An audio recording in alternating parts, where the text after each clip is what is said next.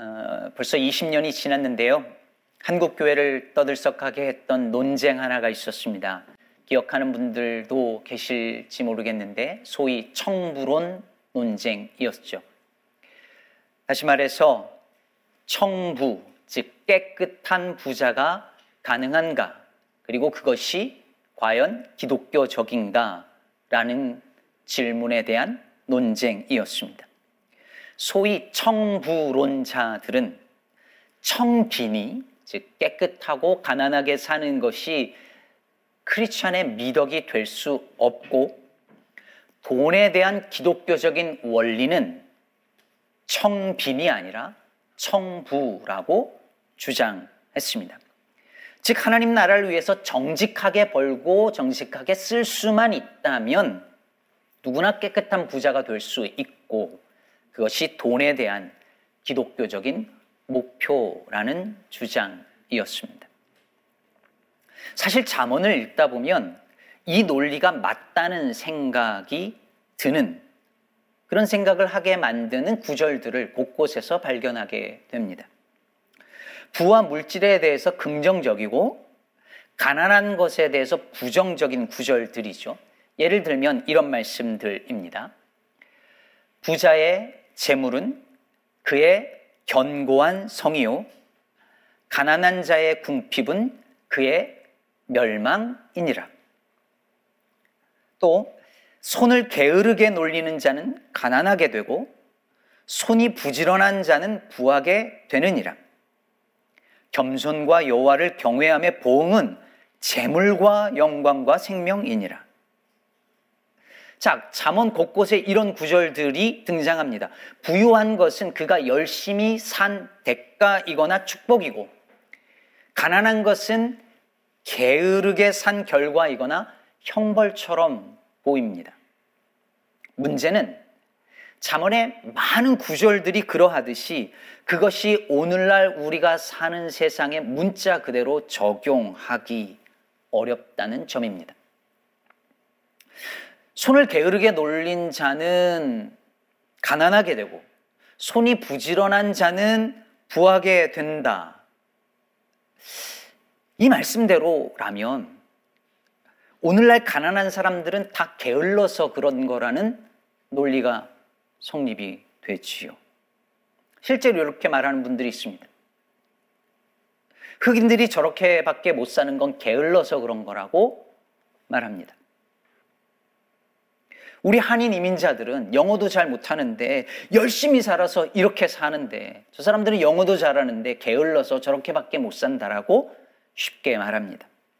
그들이 그렇게 밖에 살 수 없도록 만든 이 사회의 구조와 시스템은 간과한 말들이지요.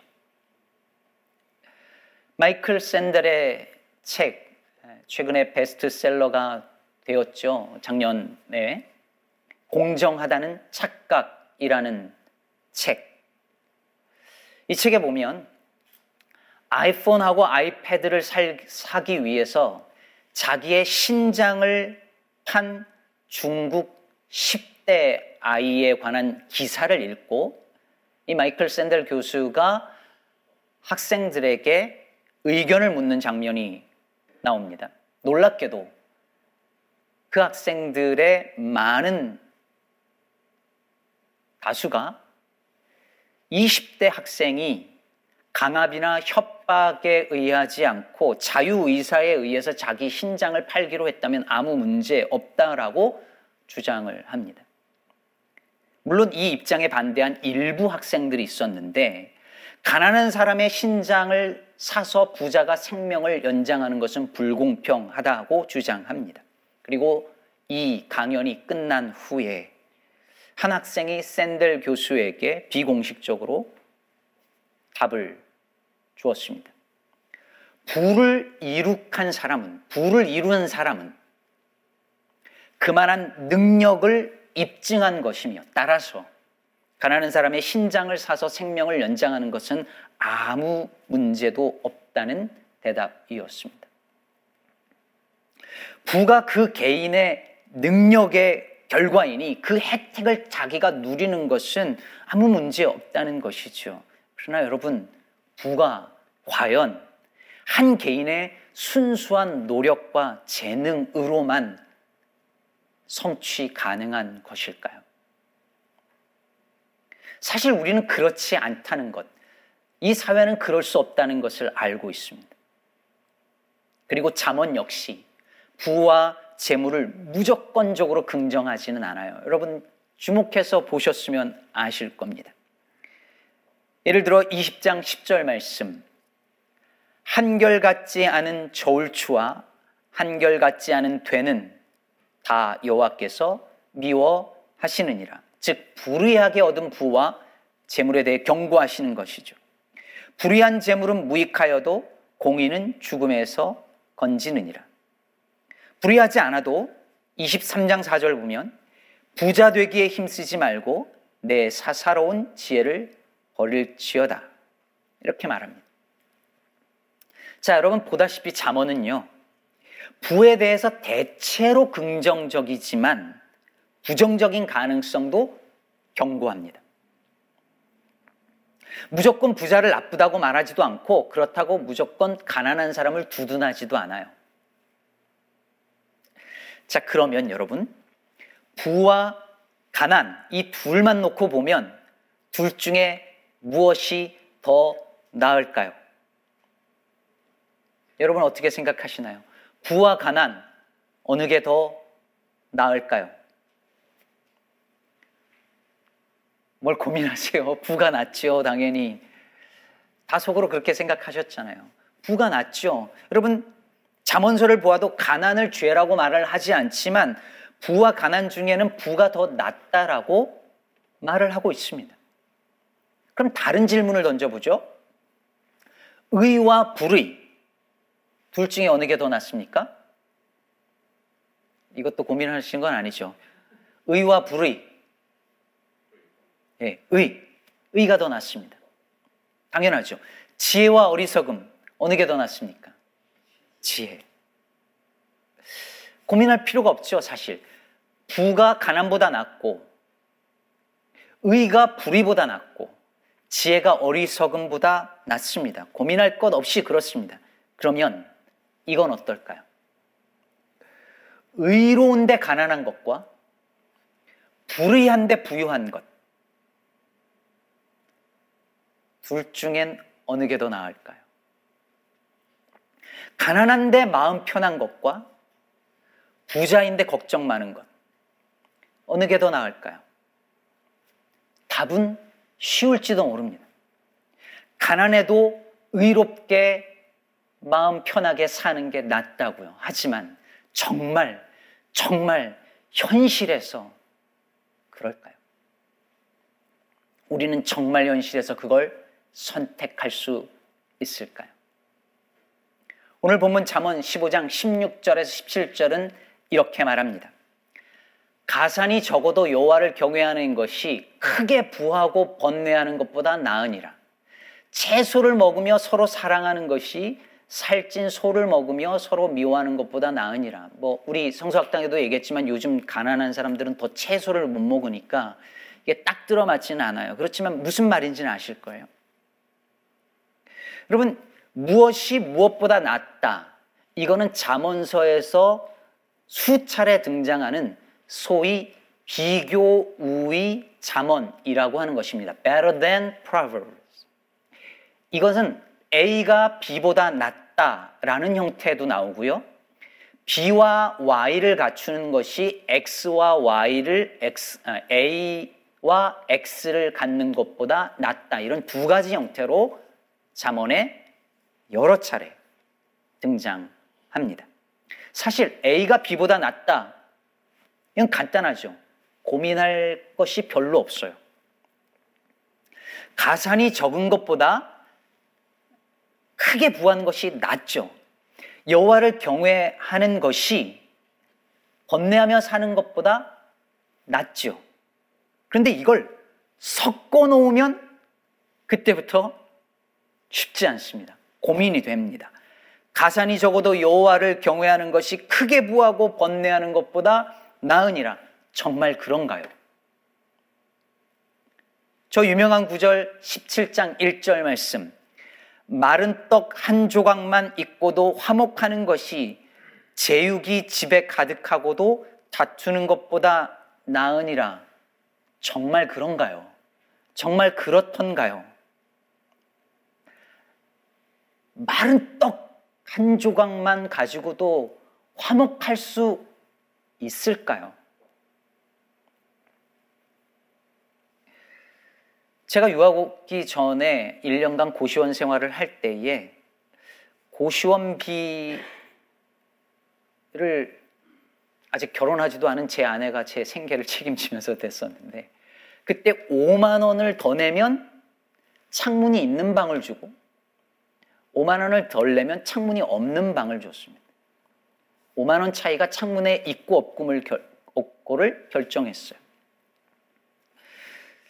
제가 그 시절에 체력이 딸려서 가끔 삼계탕을 먹고 싶었는데 삼계탕은 제 형편에 너무 비싸서 꼭 반계탕을 먹었습니다.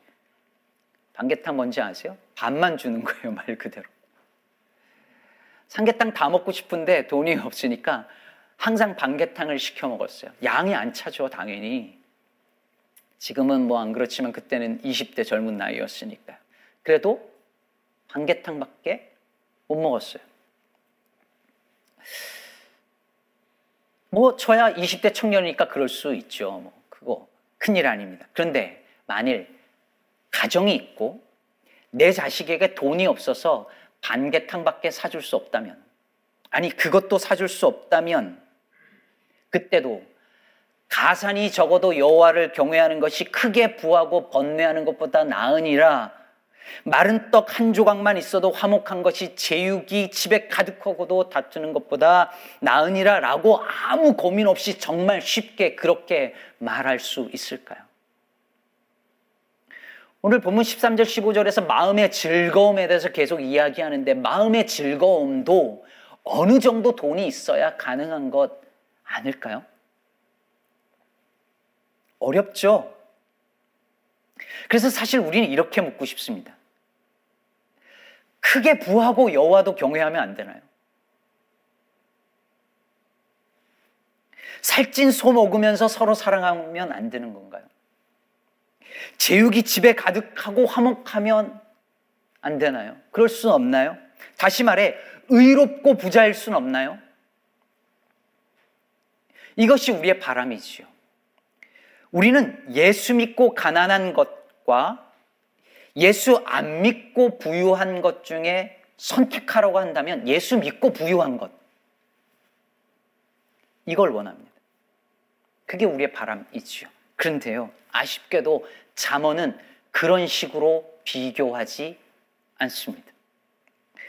크게 부하고 여호와를 경외하는 것이 가산이 적고 번뇌하는 것보다 나으니라라고 쉽게 우리가 원하는 바람대로 비교하지 않아요.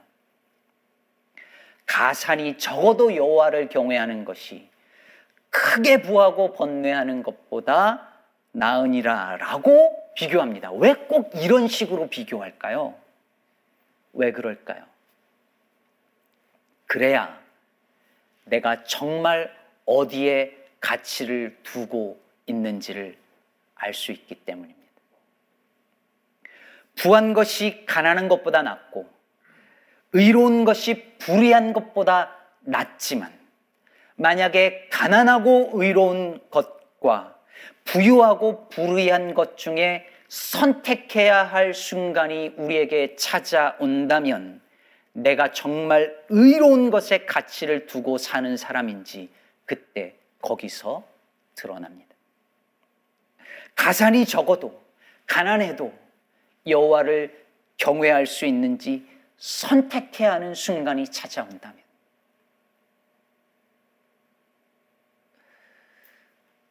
정말 불의하지 않기 위해서 노력하다가 내가 얻을 수 있는 이익을 포기해야 하는 순간이 찾아온다면, 아니, 엄청난 불이익을 당해야 되는 순간이 찾아온다면, 그때 내가 정말 어디에 가치를 두고 사는 사람인지가 그때 드러납니다. 그래서 잠언은 성경은 우리에게 이런 방식으로 비교하고 비교 우위를 말하고 있는 것이죠.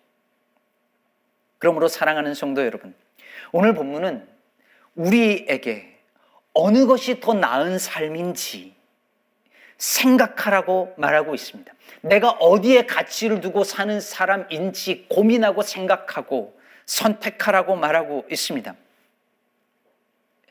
제가 20대 때를 돌아보면 정말 치열하게 더 옳은 것이 무엇인지 고민한 것 같아요. 하나님 보시기에 더 나은 것, 조금이라도 더 나은 것, 조금이라도 더 정의로운 것, 더 바른 것을 선택하려고 정말 몸부림쳤습니다. 말 그대로 몸부림쳤습니다. 어느 게 더 나은 것일까? 어느 게 더 하나님 기뻐하시는 것일까? 그런데 점점 그 싸움이 제 안에서 사라지는 것 같습니다. 더 지혜로워져서 그런 걸까요? 적당히 타협하면서 살아서 그런 걸까요?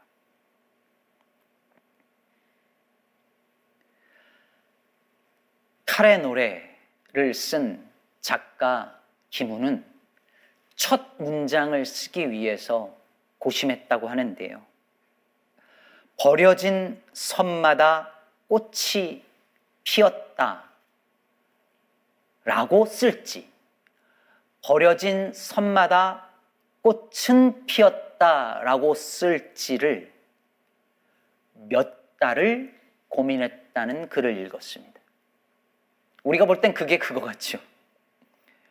버려진 섬마다 꽃이 피었든 버려진 섬마다 꽃은 피었든 뭐가 그리 다를까 그게 몇 달 어느 게 더 나은지 고민할 문제인가 싶지만 작가는 이 첫 문장 조사 하나를 붙들고 몇 달을 고민했습니다.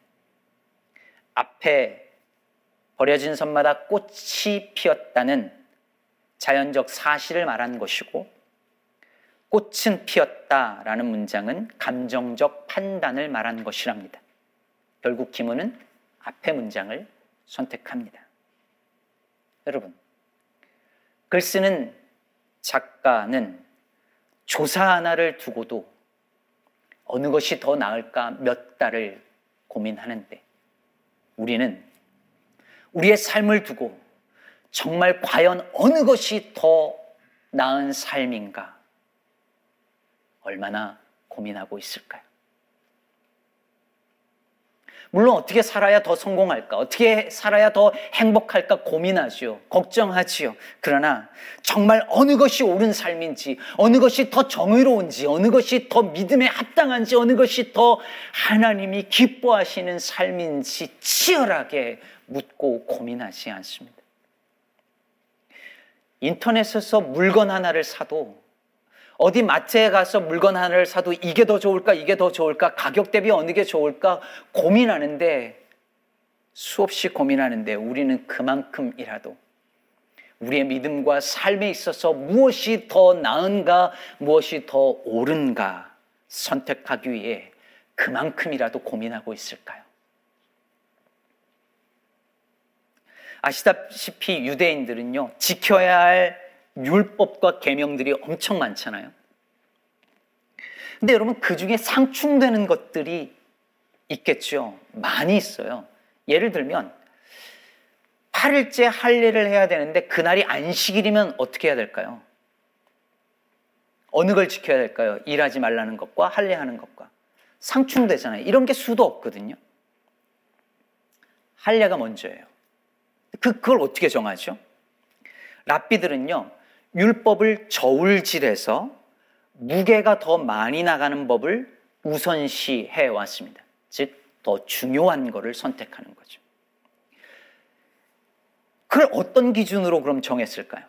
예를 들면 생명 보존을 뜻하는 피쿠아크 네페쉬라는 원리가 있답니다. 즉, 인간의 생명을 구하기 위해서는 다른 율법들은 뒤로 조금 밀려나도 괜찮다는 거예요. 그래서 의사나 간호사들은 안식일에도 출근할 수 있답니다. 생명 보존이 더 중요한 법이니까. 아픈 사람은 얌키퍼 때도 먹을 수 있답니다. 기준이 그거예요. 율법 중 어느 것이 더 중하냐, 어느 것이 더 무거우냐를 정하는 기준이 있는데 그 기준은 생명 보존이라고 하는 것이죠.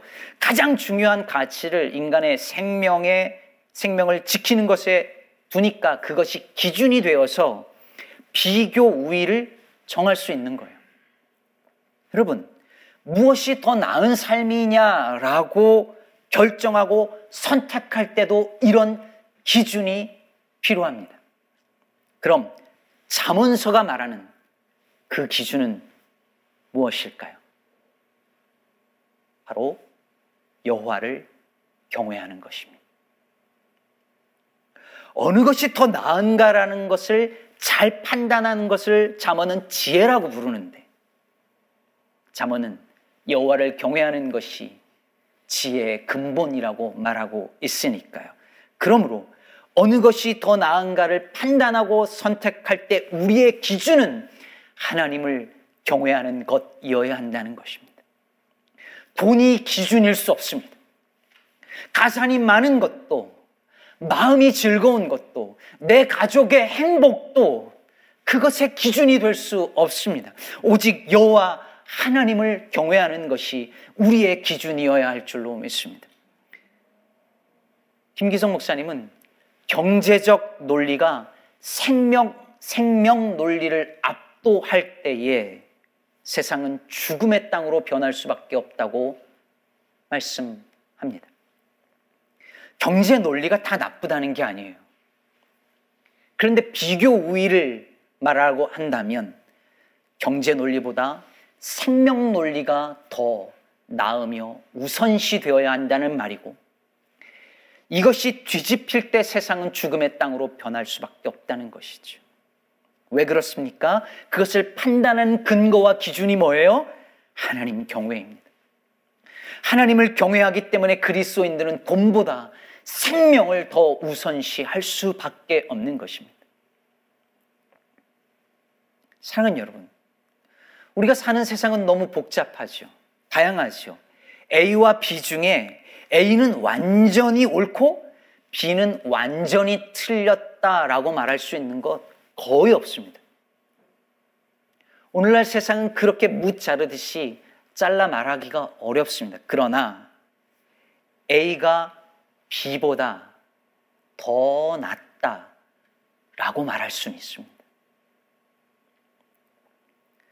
그때 그것을 판단하고 선택할 때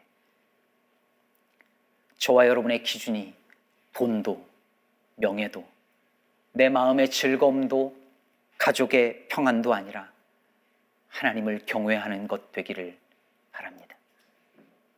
그것이 우리의 삶을 완벽하게 만들어 주진 않을지라도 적어도 적어도 더 나은 삶, 더 옳은 삶, 더 하나님이 기뻐하시는 삶의 가깝게는 만들어 주리라.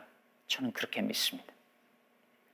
마지막으로 한 가지 기억할 것이 있습니다. 무엇이 더 나은가 아는 것만으로는 충분하지 않다는 거예요. 달라스 윌라드의 하나님의 모략이라는 저 귀한 책에 보면요. 하버드에서 수업을 듣던 여학생에 관한 이야기가 나오는데요. 이 여학생이 이 미드웨스트 쪽에서 유학을 간 학생이었나 봐요. 근데 이 여학생이 학비를 조달하려고 학교 청소를 합니다. 왜냐하면 형편이 넉넉하지 않았거든요. 그런데 함께 수업을 듣는 학생들이 이 여학생의 경제 수준이 낮다는 이유로 무시하고 매번 함부로 대하고 거칠게 대합니다. 특히 그 중에 한 남학생은 이 여학생에게 성적으로 수작을 걸기도 여러 차례 그러기도 했습니다. 그런데 그렇게 성적인 작업을 걸기도 했던 이 비열한 남학생이 이 여학생과 함께 도덕 논리라는 과목을 두 개나 같이 들었는데 이 남학생은 매번 매우 뛰어난 성적으로 최고 점수를 받았답니다. 전혀 도덕적이지 않은 학생이 도덕 윤리 수업에서 최고 점수를 받은 거죠. 결국 이 학생이 이런 일들을 되풀이해서 겪다가 학교를 그만두고 난 후에 한 교수와 마지막으로 면담을 할 때에 이런 말을 합니다. 그동안 철학 과목을 다 들었어요. 우리는 무엇이 진실이고 무엇이 중요하며 무엇이 선인지를 얘기합니다. 그러나 정작 사람들이 선하게 되도록 가르치려면 어떻게 해야 하죠? 그리고 덧붙입니다. 선한 사람이 되려고 꾸준히 노력하지 않는다면 선을 아는 것이 무슨 의미가 있나요? 사랑은 여러분, 무엇이 더 나은가 아는 것만으로는 충분하지 않습니다. 더 나은 것을 살아내지 않는다면 더 나은 것이 무엇인지 아는가가 무슨 소용이 있겠습니까? 가산이 적어도 여호와를 경외하는 것이 크고 부하고 번뇌하는 것보다 낫다는 것을 알고 믿는다면 비록 어려운 형편에서라도 하나님 경외하기를 포기하지 않기 위해서 몸부림침이 마땅하지 않을까요? 채소를 먹으며 서로 사랑하는 것이 살찐 소를 먹으며 서로 미워하는 것보다 낫다는 것을 믿는다면 비록 주어진 환경이 거칠더라도 서로 사랑하고 돌보며 살려고 애씀이 마땅하지 않겠습니까? 내가 가진 부가 내 삶을 결정하는 근거가 되지 않기 위하여서 정신 바짝 차리며 살아야 함이 마땅하지 않겠습니까?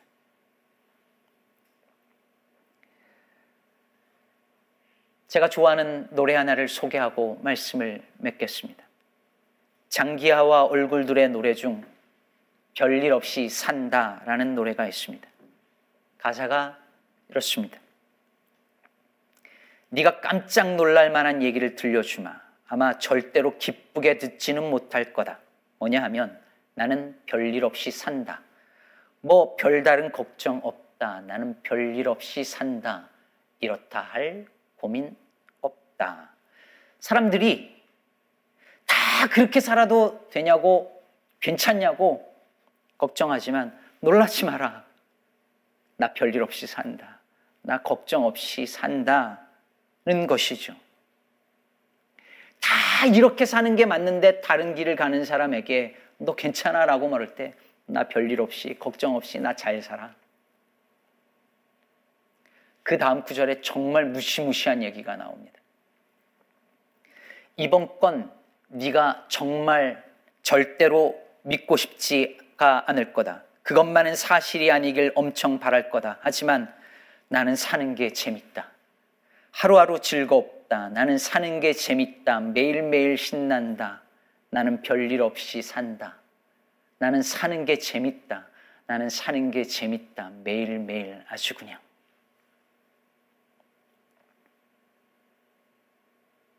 여러분, 어떻게 사십니까? 사랑하는 여러분, 우리 믿는 자들이 세상에 들려줄 깜짝 놀랄 만한 얘기는 무엇일까요? 세상의 사람들이 절대 믿고 싶지 않을 만한 절대 사실이 아니기를 바라는 그 이야기는 무엇일까요? 가산이 부족해도, 비록 장구가 부족해도, 마른 떡 한 조각만 있다 하더라도, 나이가 들어가도 건강이 좋지 않아도 여전히 별, 별일 없이 걱정 없이 하나님 경외하고 여전히 가정 화목하고 이웃 사랑하며 나 그렇게 매일매일 별일 없이 아주 재밌게 잘 산다는 그런 얘기 아닐까요? 이렇게 그리스도인으로서 어떤 형편에 놓여 있든지 무엇이 더 나은 삶인가, 무엇이 더 옳은가, 무엇이 더 하나님이 기뻐하시는 삶인가, 치열하게 고민하고 선택하고 살아내므로 세상을 깜짝 놀래켜 줄 수 있는 저와 여러분 이 땅의 그리스도인들 되기를 우리 주 예수 그리스도의 이름으로 축복합니다.